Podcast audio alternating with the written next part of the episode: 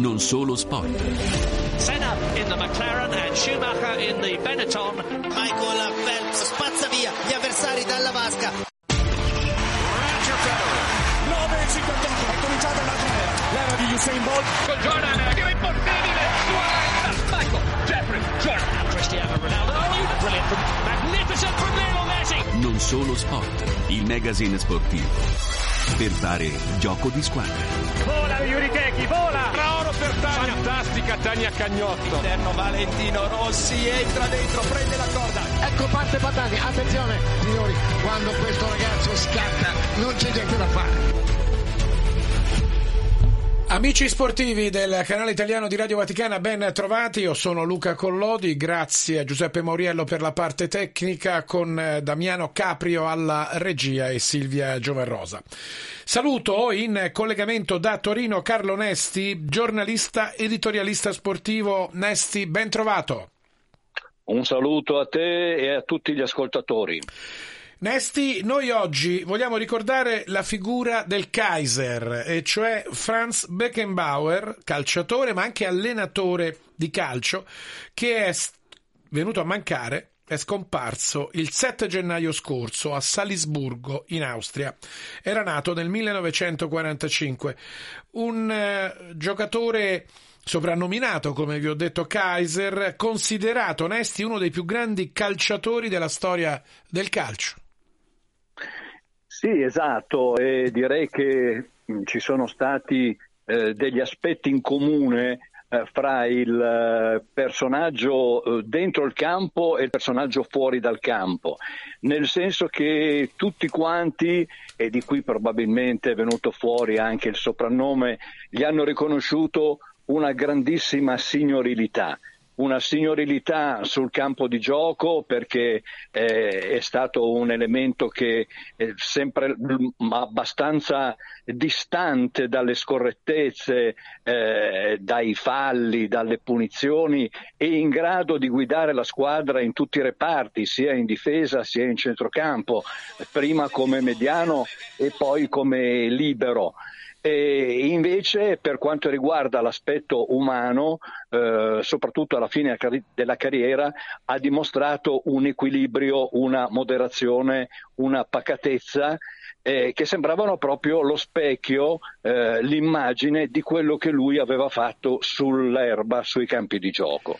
Tra l'altro, onesti, dobbiamo ricordare che Kaiser è un titolo imperiale tedesco utilizzato dai sovrani del Sacro Romano Impero, dell'Impero Austriaco, dell'Impero Austro-Ungarico e tedesco. Quindi questo ci dà l'idea di quanta fosse la considerazione nei confronti di Beckenbauer.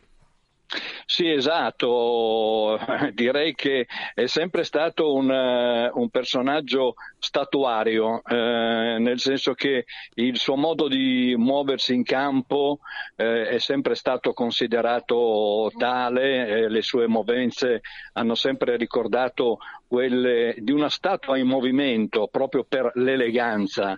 E vorrei anche ricordare, mi piace ricordare in questo momento, due giocatori italiani che sono stati accostati giustamente, io credo, a Beckenbauer, anche se si riconosce in Beckenbauer il più grande di tutti, soprattutto nel ruolo di libero. Uno è Gaetano Scirea e l'altro è Franco Baresi, e credo che sinceramente questo tipo di paragone non è stato azzardato, perché sono stati i due che, dal punto di vista della compostezza, anche qui sia in campo fuori dal campo, si sono avvicinati di più a Franz. Noi ricordiamo Franz Beckenbauer nella famosa finale Italia-Germania 4-3, che scese in campo, lo hanno scritto in molti, con il braccio rotto. Questo dava l'idea anche dell'uomo oltre che dello sportivo.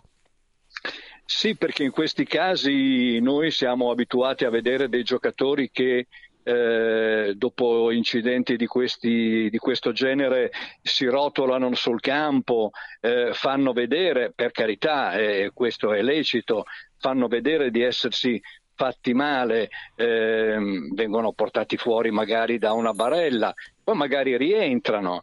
E invece Beckenbauer in quella partita non aveva fatto una piega, cioè sicuramente aveva un male cane, perché sicuramente quell'infortunio non è un infortunio da nulla, e con una fasciatura ha giocato tutta la partita. Ricordiamo che è una partita che è andata, ma come dimenticarlo, ai tempi supplementari.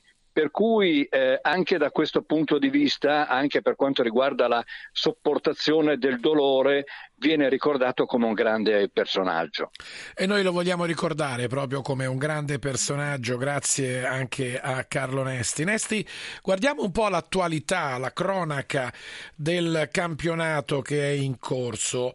Da questi microfoni spesso abbiamo parlato degli errori arbitrali e abbiamo sempre detto che gli errori arbitrali fanno parte del gioco del calcio e naturalmente vanno accettati, anche se oggi molti non vogliono accettarli, sono in ballo soldi, finanze e quant'altro, e quindi un errore arbitrale può far pendere la bilancia da una parte e dall'altra, spesso magari a discapito dei grandi investimenti delle grandi società di calcio e a vantaggio delle piccole, o talvolta viceversa.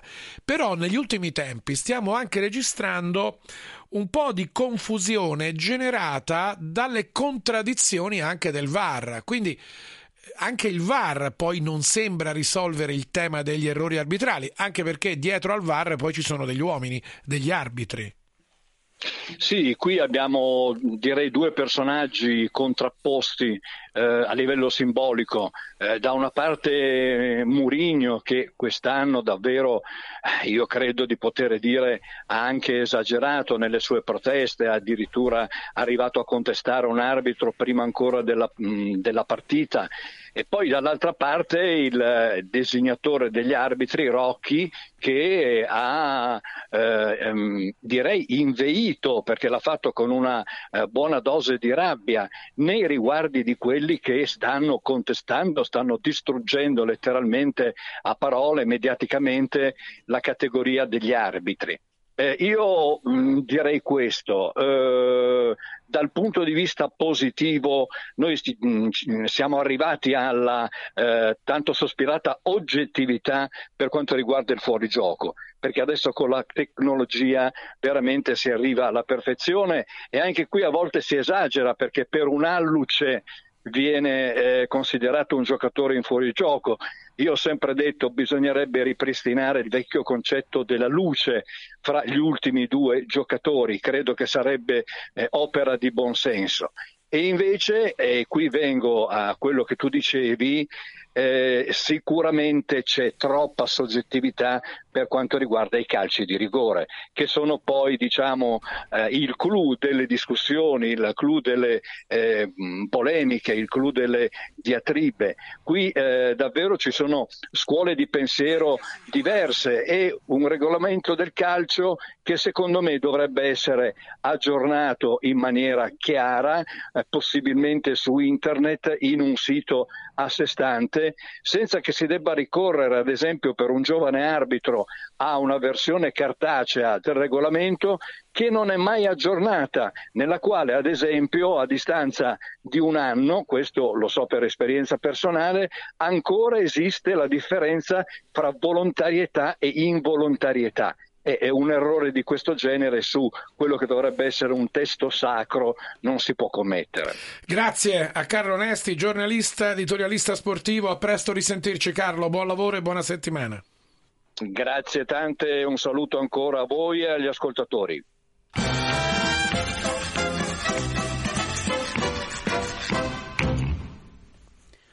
Buon pomeriggio a tutti gli ascoltatori da Antonio Menenti per l'angolo del tifoso.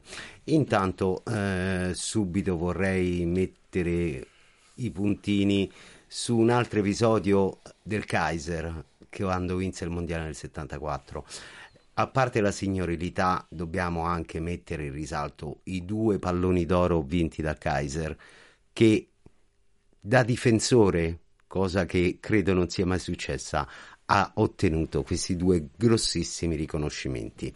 E poi passiamo, diciamo così, a una segnalazione particolare. Il CONI nella fine del 23, inizio 2024, ha deciso di impostare la sua nuova campagna sulla violenza di genere nei campi di calcio e nello sport. Hanno fatto una grossissima riunione, un grossissimo progetto dove praticamente viene a fare una formazione per tutti quanti i responsabili regionali del CONI stesso e imposta, diciamo così, delle nuove regole proprio per evitare che questa violenza, che oltretutto in molti casi è malcelata su tutti i campi di gioco, venga un po' responsabilizzata e portata allo scoperto. Questo è il filo rosso conduttore che il CONI ha voluto impostare per questo 2024 e si riallaccia ovviamente alla violenza di genere che c'è nel nostro paese e in tutti i posti del mondo.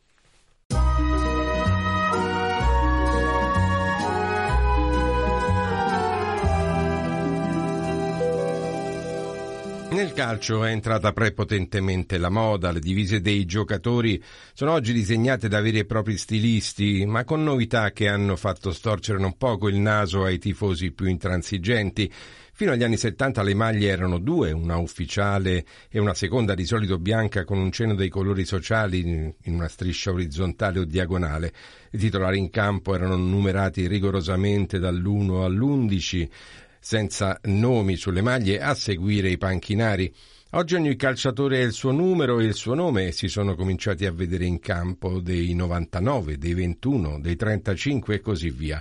Oggi puoi vedere, ad esempio, l'Inter giocare in maglia arancione anziché nel classico blu e nero, la Lazio in azzurro e non in bianco celeste, la Roma in nero, ma solo con pochi cenni di giallo-rosso sulle maglie. I portieri una volta rigorosamente in maglia nera, non a caso il sovietico Yashin e l'italiano Cudicini condividevano il soprannome di Ragno Nero, oggi sfoggiano invece delle maglie multicolori.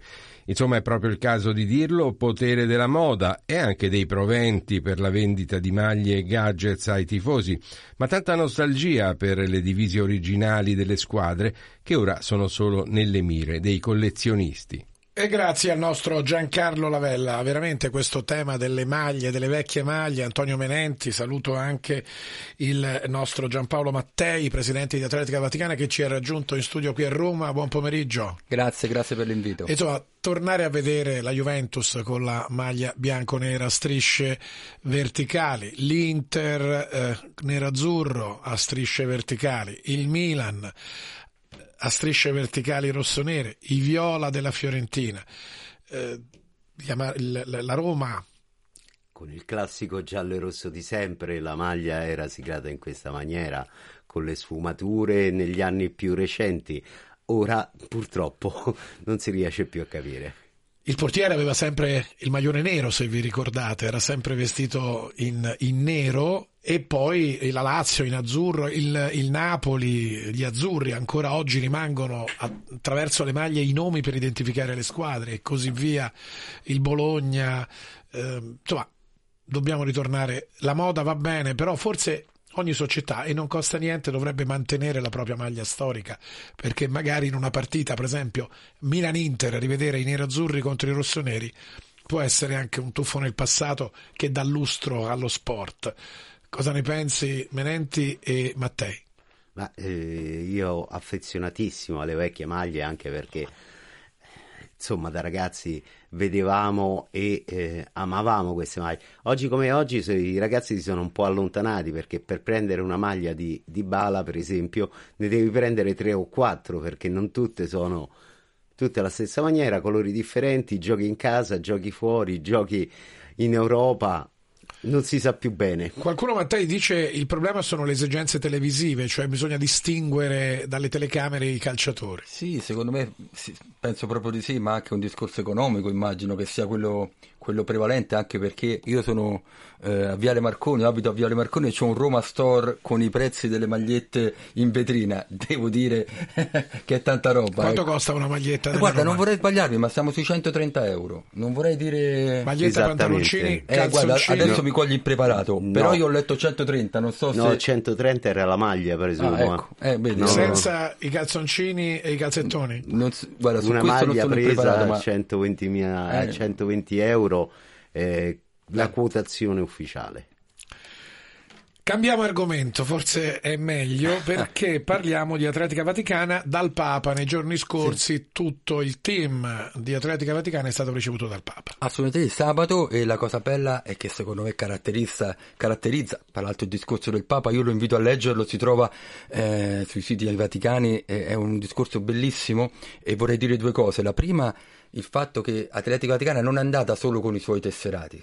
Essere chiusi non serve a niente, chiusi dentro le mura. Abbiamo invitato le persone con cui facciamo dei tratti di strada nei diversi sport, e c'erano le massime autorità sportive italiane e internazionali, tra questi, a parte i ministri di diversi paesi, ma anche il presidente del Comitato Olimpico francese che sta organizzando le Olimpiadi. E il Papa ha parlato di amatorialità, e qui mi collego al discorso dell'angolo del tifoso e anche a Carlo Nesti.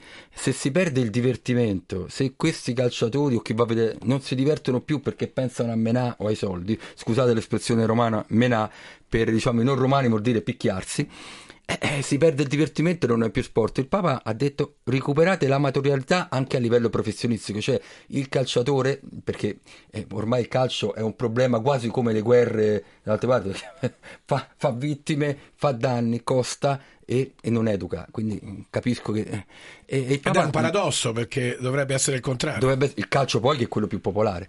E il discorso del Papa, il Papa dice: usate non solo la piccola Atletica Vaticana, ma il mondo dello sport, vicinanza e tenerezza. A me ha colpito molto, perché lo ha detto a braccio, ha aggiunto vicinanza e tenerezza, e poi si è riferito alla tregua olimpica dall'antica Grecia, dicendo che speriamo che in un anno olimpico o paralimpico lo sport recuperi questa sua capacità di poter essere dialogo. Non è facile, però il fatto che il Papa ce lo abbia ricordato, ripeto, non solo alla piccola Atletica Vaticana, ma anche al presidente del Comitato Olimpico francese, al presidente dei Giochi del Mediterraneo che era presente, alle autorità italiane e internazionali sportive, è stato importantissimo. E poi l'altra cosa, che eravamo tutti insieme dal Papa allo sport. C'erano le famiglie, c'erano appunto le autorità, c'erano amatori e c'erano professionisti. Atletica Vaticana diventa quasi un punto d'incontro per tutte queste realtà. Atletica Vaticana senza la pretesa di avere spazi di potere economici, ma che diventi, come ci dice il Papa, un luogo dove tutti si possono parlare, perché lo sport possa essere una visione di fraternità, di solidarietà e di pace. E chiudiamo su questa notizia, Menenti e Mattei. Qualcuno vorrebbe escludere la Russia dai giochi olimpici. In realtà gli atleti russi sono stati ammessi senza bandiera. Qualcuno ora pensa di escludere Israele. Ecco, non mi sembra questa la strada migliore per uno sport che ha fratelli. Assolutamente no. Non mi sono mai trovato d'accordo su queste decisioni. Gli atleti è un qualcosa che vanno al di là delle bandiere e delle presentazioni. Devono avere il loro spazio come atleti. È chiaro che è un campo minato questo, dove la politica e anche le contrapposizioni entrano nel mondo dello sport, e si ritorna al discorso del Papa. Cambiamo una visione dello sport. È utopistico? No, non è assolutamente utopistico, però bisogna avere il coraggio di farlo. Io ringrazio Gianpaolo Mattei, presidente di Atletica Vaticana, Antonio Menenti, che partecipa dell'angolo del tifoso, Giancarlo Lavella con la Marcord, Carlo Nesti che ci ha parlato di Beckenbauer e degli errori del VAR. Da Luca Collodi è tutto. Lo sport torna lunedì prossimo a quest'ora. Grazie, buona settimana sportiva.